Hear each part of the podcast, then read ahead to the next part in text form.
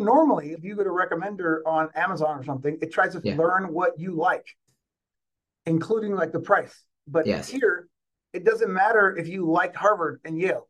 Like what it matters is can you get in? So I have to figure out your feasibility getting in and the thing that you like and put those together. And that depends a lot on your characteristics because of the way the algorithm works to assign kids. It depends on the priorities. It depends on the neighborhood. In some cases, it might depend on if you have siblings or all these different categories that we're trying to target and help people.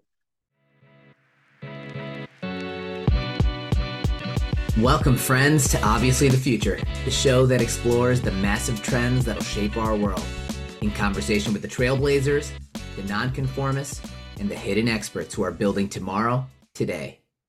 Who do we got today, Caitlin? Today we have Chris Neilson. Chris is the CEO and founder of Tether Education, an innovative platform that connects parents, students, schools, and sometimes the government to organize and enroll kids into schools and daycares.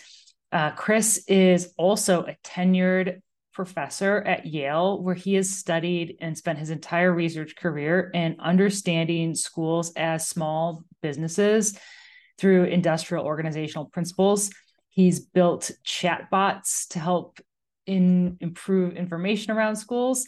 And he has an interesting perspective about why he's chosen to leave academia and take the startup plunge. So I'm excited for this conversation. And Chris is is an Nice. entertaining and and uh, original thinker.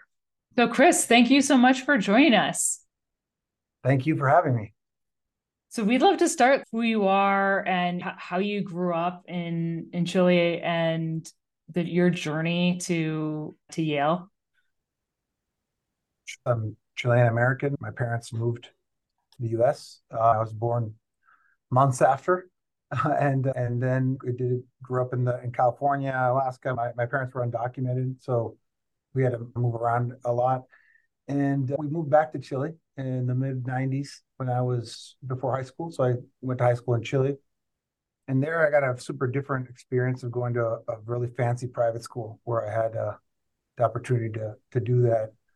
And that was like a totally different experience of going to public school that I think were really good actually in Alaska.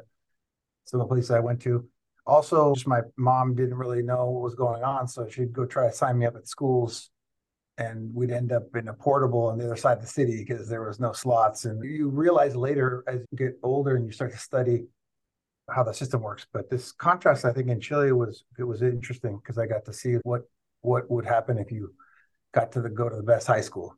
The high school I went to in Chile just had 30% of the CEOs went there. How did you get mm-hmm. in? How did your parents get you into this? Basically, yeah, I had a family member that I didn't really know very well basically hooked me up. And I, I guess I was pretty smart and good at sports, but didn't pay for it or anything. I actually worked construction during that period. And so I was the only guy that worked. And I actually did a company when I was a, a junior. I started a paintball field that no, there was no paintball in Chile at the time. So I convinced all my rich friends and we set up a paintball field in the best town to go on vacation, but it's too expensive. So we did this to be able to go to the to that place in the south of Chile. It was a fancy place. I went to University of Chile, um, and those guys there, that's a prestigious thing. It's like the best students or whatever go there and do economics, business, and they care a lot about impact social. People go from there to work at the government, work, run the country, basically. And it's no joke. They like kick out 30% of people. It's like a Wow. super there's no excuses type education. It's public. There's no libraries, no books. It's just straight working hard. You got to solve all the problems. Now I'm at Yale. I teach undergrads. And I think like when I was in undergrad, the coolest thing in the world was to do a PhD because then you could be the president and change the world or something. And if you couldn't really hack that, you might go to McKinsey or some sort of consulting job. And so I Yeah. turned down those types of jobs to be like, I'm going to do a PhD, which I think in the US would be nuts. Students would, that wouldn't be Both Arvin and I, we went to consulting firms. When I graduated, I graduated the top of the class, and the top Yeah. of the class gets McKinsey and JP Morgan and diff- these different. Those are the jobs that I'm like, that would be cool, but like way cooler to do a PhD. and then I look Yeah. at back now, I'm like, that was nuts. But yeah, so that was a little bit the journey. I think the experience of being in the US and in Chile, like seeing like a lot of inequality in Chile and uh, differences in opportunities. I went to public schools in the US that were better equipped and that were good in Alaska that had a lot of resources. And then in California, just being in portables and not having any resources that, that weren't very good. I think had that thing in my head as that being a, an issue about access. When you did your PhD at Yale, did you know you were going to study schools and school organization, or how did you find your way to that discipline? I, was pitching that like day like before applying, but I, I, worked at the central bank after graduating. I in, uh, did five years of econ and stats and math, and then a couple of more years of more stats and math and econ, and then you work for a couple of years and then you have to be the best at everything the whole time and then you can allowed to apply to a phd after all this right. i went to work at the central bank and i was the aide to the governor for three years. And while i was there i think uh, it was really interesting to do a lot of um, policy like think about policy and politics and being these discussions about where they're going to intervene the exchange rate or whatever. And a lot of what was interesting there was the use of models and like you know thinking about economics to help you make decisions in the world but with a lot of uncertainty. Like you can't actually know for sure what's going to happen but you can discipline your thinking through the use of economics and data and but then there's a second thing there's a period in chile where we've been growing for a long time inflation was really low stability was there everything should be there for firms to invest and grow and they weren't as much as we think they should and we've talked a lot about frictions. What are the frictions that are stopping us from growing more? What is stopping our country from getting out of this like middle income kind of trap? Because we solved the easy things. Or not easy things, but the obvious things like inflation, instability. And it came up a lot. There's these micro frictions, and like, why don't we have more people that know how to do stuff? And it was like education is like this gateway. And and you read about it in the literature from the US and for most of the research is like talks about experiences that are narrow and it's not clear what we that we know what's going on and chile is one of the weird cases where they have vouchers so the, the like 75% of schools are private and yet they're not investing and they're not competing and like why aren't they better? Shouldn't they compete with each other? And just because it's if there's one private school then maybe they can cream skim the best kids or something but what if all of them were private? What would happen? And so i didn't really know how to take that question on really. Like i just had it in my head this is weird. Like why, why doesn't this work better? In the us debate people would be like we need more private participation because that would make it more efficient because they'll compete and they'll do this whatever or we need reforms in the public sector or we need more resources but in chile we had already done all the things that you supposedly should do and it still wasn't like awesome and I thought maybe we could study schools like they're small businesses and think about their decisions and why don't they invest? Why don't they hire better teachers? What exactly is going on in this industry of these tons of tiny firms that are like providing a vital service to our country's growth? And so, yeah, I pitched that from day one. I came to Yale because Yale's the best place for doing industrial organization, which is like empirical tools to study competition in industries like this. And nobody just ever done it before in education which is why I did really well on the in the academic kind of aspect because it was taking tools that people use to study other industries like pharmacies or, or restaurants, other things. Nobody really deployed this for studying daycare and schools and things like that. So you then got your PhD, you completed it. And when did you start taking the ideas that you wrote about in papers and applying them into consumer facing yeah. software? I mean, actually, right away, because my thesis was like studying competition and how different funding schemes of how the vouchers pro- are provided change the face of competition. And I got immediately drawn into a policy uh, was happening in Chile that was basically like, what if we eliminate all Coke prices and we just subsidize more and we just get rid of prices? That way it's more equitable. And so I got pulled into being the advisor of the minister for that law right after graduating. And there I was like, the state of the art is you have some digital platform for people to apply and you can make sure that people don't turn kids away. If there's no prices, you're going to have excess demand. And so, what are you going to do? How are you going to make sure that the excess demand, when prices are zero, the best school is going to, everyone's going to go there. So then you have to have some mechanism to figure out who goes where in a fair way that's transparent. And so I had to like start helping them develop, take what we know from the best implementations in the world, but then adapt it for the context of a developing country that has people that don't know what's going on. And so then we just started to develop and test things like what do you do if somebody's not very digital? Like they're gonna now you did this digital, they're gonna make it may be worse off now. You're trying to help them, but they might screw up or something when they apply. The whole point of this is that people don't know what they don't know. So you yeah. gotta yeah. catch them. They think they know what they're doing, and then you're like, actually, is that your plan? And then you're like, really? Because it looks like not that great a plan. Did you know these facts? Can I help you think of something else? That turns out to be relevant for school choice, for daycare, for college, and a lot of the equity gap that we see. Part of it is that people are making bad decisions, and you can fix that, even though you can't fix the truly systemic problems. Like there's some bigger problems, but they're harder to fix. This is what drew this to me. This is fixable. I can fix this without a lot of effort and just some tech, and we can just solve a problem and get more people into schools, get more kids into majors that they're going to like and they're going to do well, et cetera. So you're saying basically a lot of the low hanging fruit of education policy had already been implemented in Chile, and you're studying what else could be there. Is it basically that better information directly to the decision makers? It can be an access point for change. If you have a private sector that provides incentives for investment, incentives for competition, you get some of the things that are good about other industries that are efficient. You don't have to be on top of them to make sure they're not screwing things up. So that was what was done in Chile. The industrial organization approach is study like what frictions are stopping this market to be more competitive. And so that part, nobody really gotten into. What do you do if you do have a bunch of private guys? That you still have to like regulate. They're not just all going to compete as if they were trading futures on this. They're literally like providing differentiated goods, and they have market power and you have to think about what your policies are doing to that. And maybe you make it super hard to open a school because you want quality to be high, but now there's less entry. And now yeah. nobody provides schooling in poor neighborhoods, for example. So there's these angles to that. But that one was much harder to change because you got to go, you have to convince people in, in, Congress to change laws about funding and about regulations, much harder. Um, on the other hand, you have families like the consumer side is a bunch of, it's a demand side that's not very informed uh, especially the people that you might care about the most are people that they themselves didn't actually experience the good. They didn't go to a school that was yes. awesome. They didn't.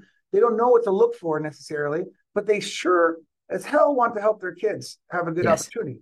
And so when you see them going to things that aren't so good, you might think that they don't care. If you want to like formally estimate the elasticity of quality or price or something, you would get they don't really care. But then a lot of the research has shown that when you show them and you give them things that they can look at and compare, they actually make choices that are very similar to more educated, richer families. They just were at a disadvantage on the information side. That one is low hanging fruit. And the advent of data and AI helps you personalize the way you get information to people. So it's not just go online and look for things, but help me make these really important decisions in a way that is the best for my, me and my family. And that way we don't miss out on opportunities. It's much harder yeah. to solve more structural things. So that is an area. Now, the kicker is that if all these people were making decisions like that, the market would work better yes. as well. Yes. Like you can't just have a, a, crappy school in a poor neighborhood and just be like, yeah, we teach kids how to read. And parents are like, I guess that's good. But then they're all comparing to this other school that's not that far away that has a library. And you're like, where's my library? Yes. Like I know books are good, and so the school's got to either come up with a library or they're going to lose their kids. And so then you start to up the game and you make this market more efficient, or at least the, especially at the at the bottom. And it, this couldn't be more important today than ever. And this is I got I got into this thing where you know trying to do the startup was there's so much money and talent going into solutions in education right now, and especially after COVID, there was like 10x more investment talent is going in there coming up with ideas for people to learn more and faster. And so there's the opportunity that we can get people education of very high quality going forward. But there's a risk that's not going to reach everybody. It's not going to get to people if schools aren't acquiring the best innovation. They're not investing in being on the frontier. That's not going to get to everybody. And in particular, after COVID, you would have thought everyone would have digitized. But in a lot of contexts, nobody did anything. The kids just didn't learn. And then you can see the divide start. The fancy private schools, like the one I went to, are all digital now, thanks to COVID. But the other 90%, is still sending maybe a WhatsApp message to let people know come to school. And so that divide is only going to get bigger. And, yeah. and so it's almost like a, it's urgent. It's like an urgent thing that we're going to get a lot of inequality if we don't somehow make is, sure people don't fall behind.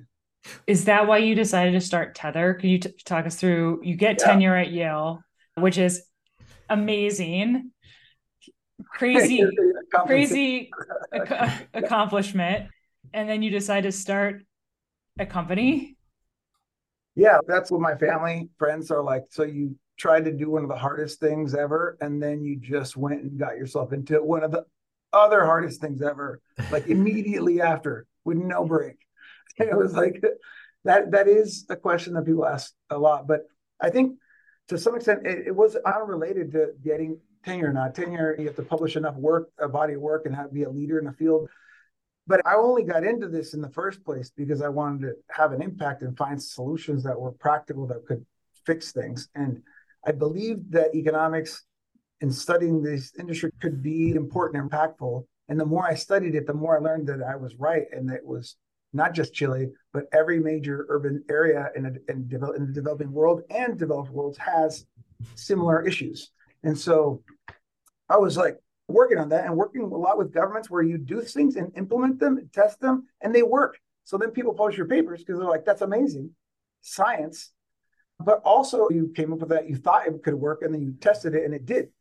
And so then you're like, that's like awesome. The issue is I'd been working at from an NGO for a while that I'd gotten been able to raise a lot of money. We do a bunch of projects and we do stuff, but there wasn't like this ability to scale and do this. Like I could do this in a whole country or two countries, three countries, but I couldn't like light a fire that would catch on and just grow. And and yeah, so basically we had done the thing that would work the best ever. We replicated the same results over and over in different cities, different places, basically the application platform that we started in Chile, we tested this virtual assistant that helps people make choices, but it's doing things that are really complicated, like predicting the equilibrium of everyone's applications and assignments and figuring out whether you're going to get in or not and recommending other things and doing this in real time. And that was cool for research, but it helped people get into schools and it helped them go to better schools now we replicated in lots of places, and we just it, I couldn't believe it because we got the same results everywhere. We kept doing different cities, Peru, Ecuador, Brazil, Colombia, everywhere, and it would work every time.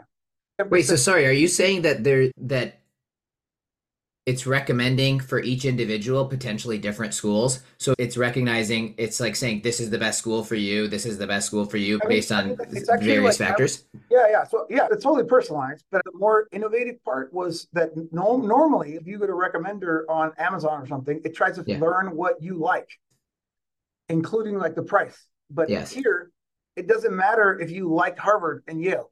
Like what it matters is can you get in? So I have to figure out your feasibility getting in and the thing that you like and put those together. And that depends a lot on your characteristics because of the way the algorithm works to assign kids. It depends on the priorities. It depends on the neighborhood. In some cases, it might depend on if you have siblings or all these different categories that we're trying to target and help people. Yeah. But it makes it really complicated to know where to go. And so people a lot of times apply to three, four things. Actually, the application is a portfolio problem. Like formally, it's a portfolio problem as if you were doing a portfolio of like stock or, or like finance portfolio. You yeah. have some risk and some return from these, and you have to. It's, so it's actually a pretty hard problem, and it's actually impossible to know your chances because that data is being acquired by the platform eh, because everyone's applying and nobody else knows that data it's just sitting at the platform like it's a market with no prices like normally a market if there's a lot of demand price goes up and you can see that Imagine you were on Zillow looking for houses, but you didn't know the prices.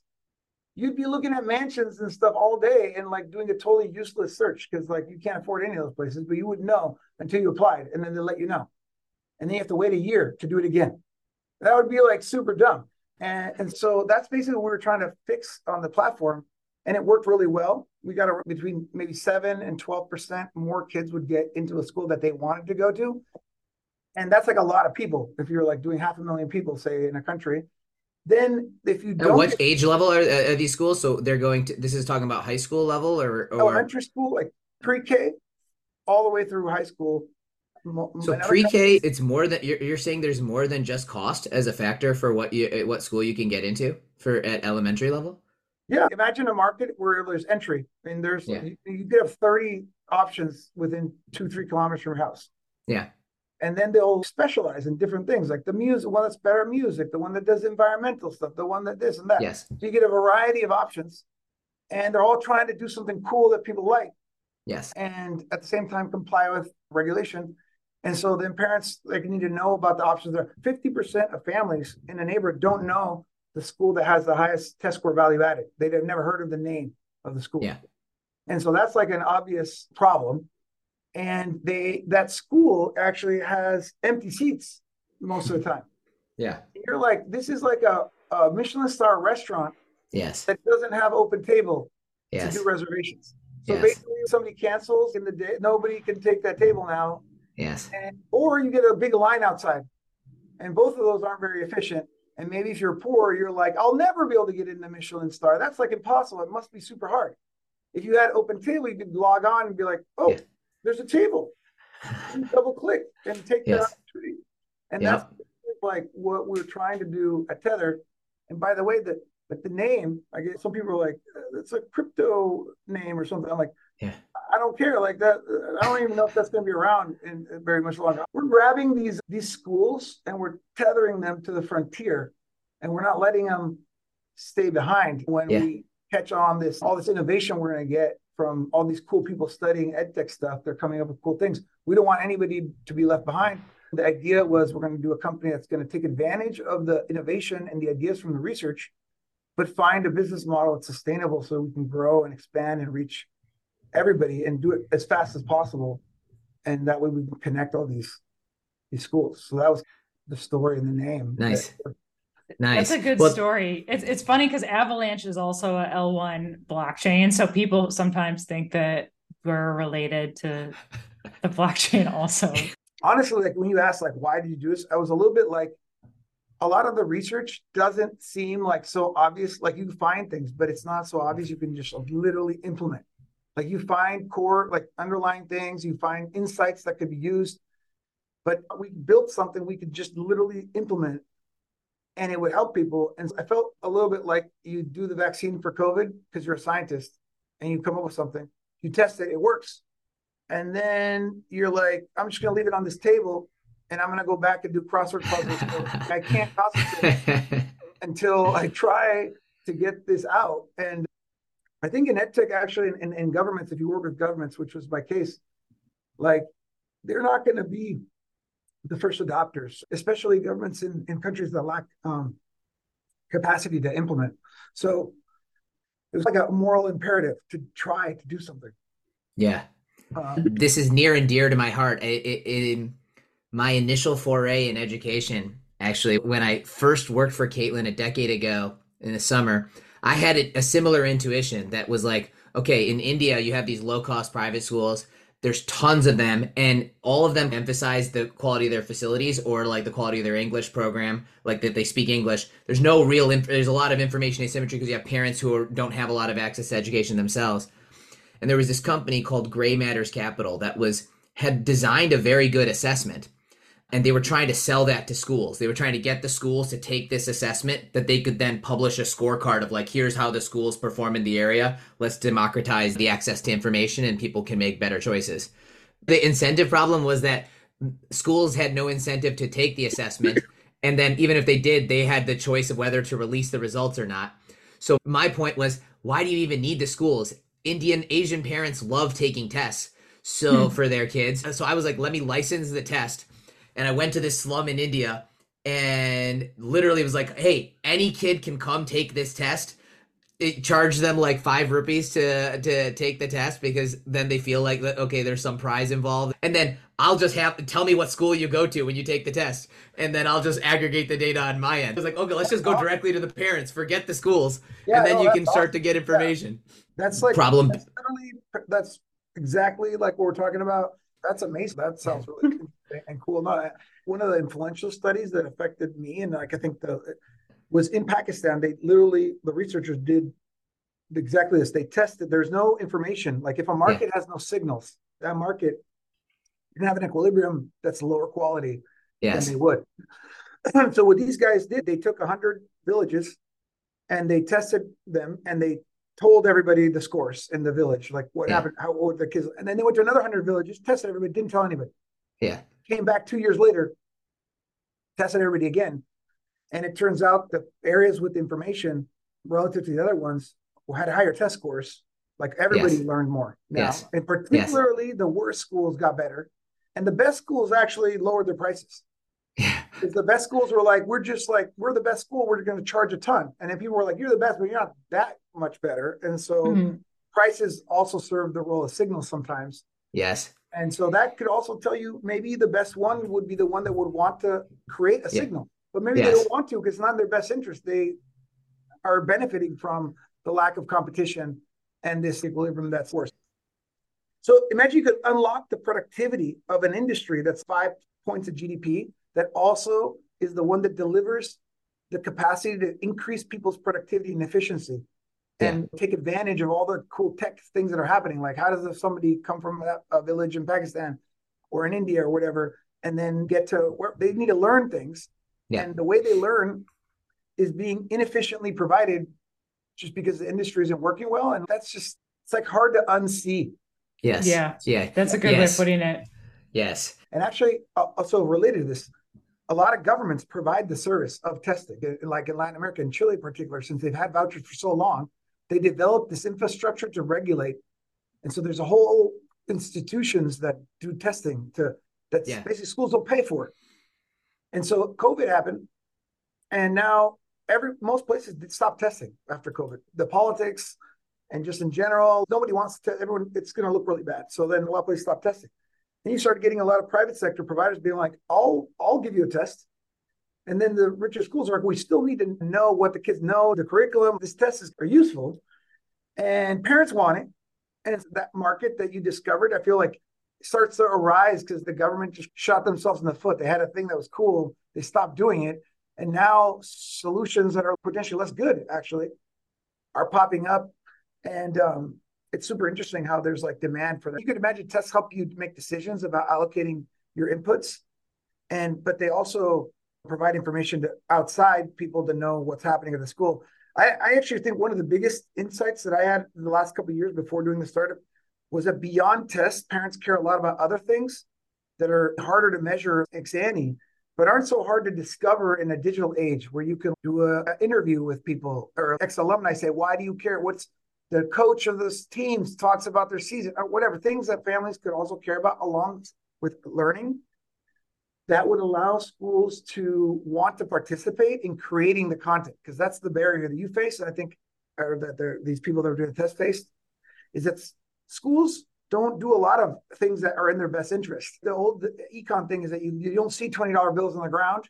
In education you do. There's a lot of things that like you, you could buy a taco with a credit card or an apple pay on the street anywhere in latin america because somebody there is going to you know, pull out a phone but at school you got to pay like in checks or cash Yeah. Yeah. yeah. or because they're just like not doing like an obvious thing so that's just like the tip of the iceberg of the lack of acquiring innovations for small businesses that already happen in every industry hr stuff accounting like all this stuff is already entered the health industry i think could be a good example of that's an industry with a lot of regulation on top so you have to comply with a lot of things to the government and that's like extra stuff and you need some way to deal with that. The information thing is like a big deal and and today we just have better tools to create it and to disseminate it. And the advent of these platforms that governments need to do to get kids into school are a perfect place to put all that information because all the families have to come through that portal.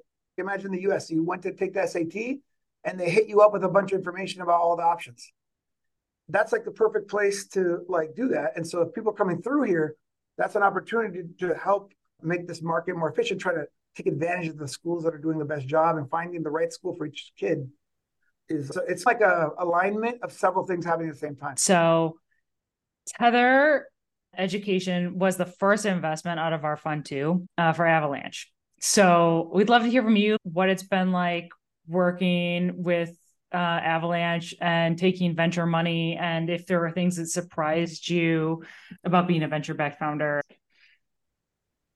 Yeah, I basically went to try to do this a few months before the financial crisis and a lot of the funding drying up in general. So I think I had to talk to a lot of VCs and I talked to a lot of people. And I think the first thing that stood out to me when I talked to with, with you, Caitlin, when just as part of the early pitch was the different questions, the different kind of the kind of probing questions to try to understand what's what we're actually trying to do and being very open, but also have insights about the questions. So that was immediately because I felt most people were just filling out spreadsheets. What's this number? Tell me that number. I'm like, I'm doing a weird thing. I'm like doing the same with governments. We got millions of people on a platform, but at the same time, we're doing different things to try to make money. And I have to tell a whole it's complicated. So people are like, give me three numbers and I punch it in and then I go to a meeting and then we decide based on that. Actually, I think, I don't know if we've ever talked about this, but I, I view it as without before even having done the investment, you were like, you're pitching this kind of wrong. You should probably change the order and you should do this way, but, or basically questions that got me thinking, but also kind of advice. And there was a call. You're like, actually, let's just stop. I'm actually going to give you advice. People aren't going to tell you this but this is what's probably not working with your way you're explaining this. And so then, and then I, we worked around the clock. We had people in Europe where we did a whole 24 hour thing where we got a, a new deck back with incorporating the things. And then you quickly were like, all right, now we're talking. Let's get down to business and figure out how we're going to make this work. That was a pivot point for me, not just because the new deck that you presented was much better, but when people take on hard feedback and just turn it around really fast, that always gives me confidence that if they can do it like that, they'll do it again and again. And that's what you need to be to be successful. Yeah, I think that that has happened. We have to take hard choices, but I, I do think it is hard when you're trying to pitch, you're trying to like pour your heart yeah. out at something, and then people are like, "This is it." But it takes like more insight or a little more openness and flexibility of mind to to be able to imagine a different version of what you're saying and not just stay with the thing you first heard. Because I was like, if, if you already have to come out and you have such a perfect pitch and everything's perfect, then every VC would just give you money. And then VCs don't add any value. You're a commodity. You're just like mm-hmm. a, a, a bank that it's like market value. But there's got to be some ability to like see something in there. And then I think later, actually, like working and understanding how to develop this, this idea and that wasn't isn't like the easiest like to explain or traditional kind of model. It's not like a SaaS. It's not GovTech. It's like some mix of things, and like work with it to interact. And then there's just the amount, just the amount of just being available all the time is like something I don't know what other people do, but I ran into a former student a couple days ago that is now working at Delivery Associates and can't believe that Caitlin, I'm just like ch- texting with Caitlin. Caitlin's just texting. I'm asking for advice. She's like, how much does she charge you? Like, how is that possible that you just have Caitlin not only on auto redial on your, so that's an uh, uh, interesting kind of perspective, but you do get that. I have one of the people that's most savvy, this idea of like, you know, consulting yeah. thinking about this is like the person that's trying to, is like now tied to my fortunes. And so we're on this very much now so it's we're on the Apollo and we're like, but I managed to get stuck in the Apollo with some pretty capable people. So now we can like land this guy. That's one of the reasons that I always wanted to be a, a v- VC instead of just a consultant is that I think having skin in the game and putting your reputation on the line to build something was always more important to me than just charging fee for service. Yeah, totally. And I see that as well. To be honest, like as a professor, you're like, already supposedly an expert at something. If I try to do something and I fail, that's super costly for me. But if you have skin in the, but once you have skin in the game, like I'm actually, I'm putting my hypothesis or what I think to test for real. If it doesn't, like, I think this will work, yeah. but if it doesn't work, you lose credibility. You could stay behind the research and be like, this should work if people did it right. So now it's maybe I'll just try to do it. Maybe I'm not the best person at getting doing it right, but like somebody's got to try. So anyway, I appreciate that the the help. I think I've grown a lot. I tell people like, do you like this? Because you look like you're working like a crazy person. And I'm like, yeah, but it's like the super stimulating and it's a learning experience that is like high stakes. Like it matters for me, but it matters for potentially for the world and like what we're doing. Yeah. that. And then we also have a lot of talent, which is what I like to do. I used to do a lot of sports. So you want to get the best people on the team and you play with them. Then, then it's like when I work with people in research, it's like the smartest people that exist on this thing. It's like now again, it's we're working on this, uh, and we uh, and it's like really stimulating to learn from the people around on this. So that's been it's been it's been amazing, and we might actually pull this off, and it would be we might get clips from this interview in the Netflix special that we'll have. Who knows? Chris was like, eh, "It can't be too easy, otherwise there won't be any twists and turns from the Netflix special." Yeah, I always think about these, these series about the things that were super successful, and then they have to make it fun. So you have to talk about things that aren't just working really hard and yeah. have a good idea. And so we got plenty of that. I think we'll have material. Yep. Okay. When you think from your academic research and what you're implementing, what to you is obviously the future that maybe the rest of the the people around you, the people that you interact with, don't see yet? I think what's obviously the future is that like you go to these low budget or cheap private schools and like all these people that are trying to get education. It's obviously the case that all these families that are currently poor today are in the future going to be middle class or higher, more more educated, and they're going to want education, quality education for their kids, like everybody else does when they get a little bit of money. Education is a thing that grows as a percentage of GDP. Like it's like one of the few categories is we do more. And so this is like one thing, that's one thing. There's gonna be like a bunch of demand for this. The second is like the governments are aren't getting like much more efficient like at the same rate. Like governments lack the capacity to do a lot of things. And so there's gonna be like a mix of public and private in these markets for sure. Like yeah. everywhere. In the US after COVID, it's even more than before, but in developing countries, more than ever. And the third thing is just eh, people are going to acquire education through digital means, like for sure in the future. And so the way they do that, like the platforms, the marketplaces through which they acquire that, or the way that schools get access to the best ideas, is going to determine the equality or the inequality in access to education in the future. Because the, all these things are going to be software; they're not going to have intrinsically a cost of providing it it's going to be about distribution channels and like knowing which one to get and like markups along the the way to get things to people. So if I think what's obviously the future is all those things, but what's not obvious is what that future is going to look like. Is it going to be that all the cool innovations get to a few places and those companies mark up services a lot and don't bother sending a salesperson to the poorest neighborhoods to knock on their door? or is it there is there going to be one big company that does database management that just buys all the startups and doesn't let anybody innovate and do anything because they have all yeah.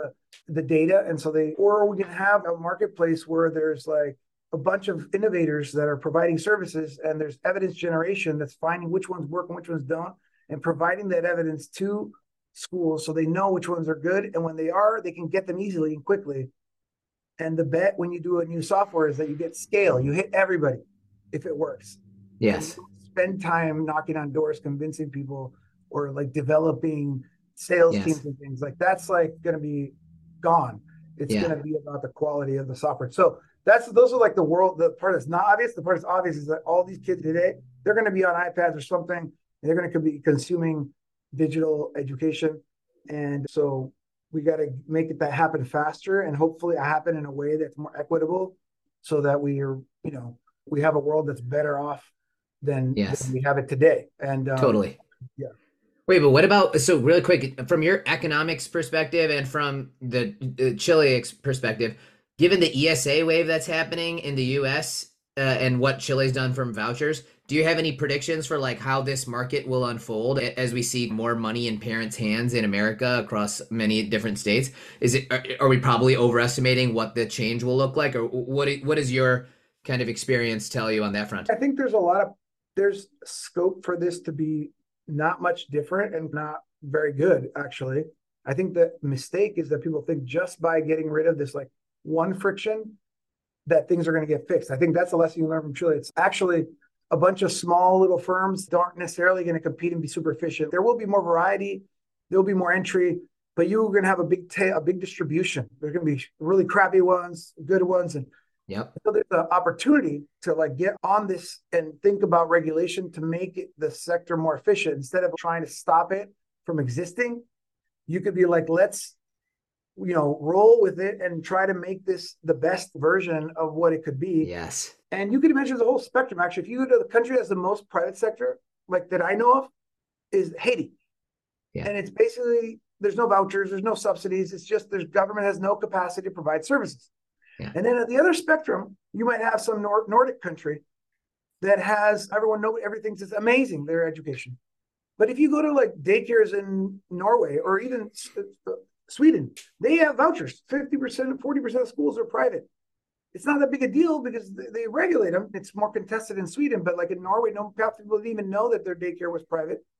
Yeah. And that developing those systems so that people can get the things they need, but and but also make it so that they compete with each other and that there's quality, there's some minimal quality standards. Yes. Like having that in a market, I think, is the best case for I think for governments that are facing this wave. And if you just ignore it, you try to Yes. block it.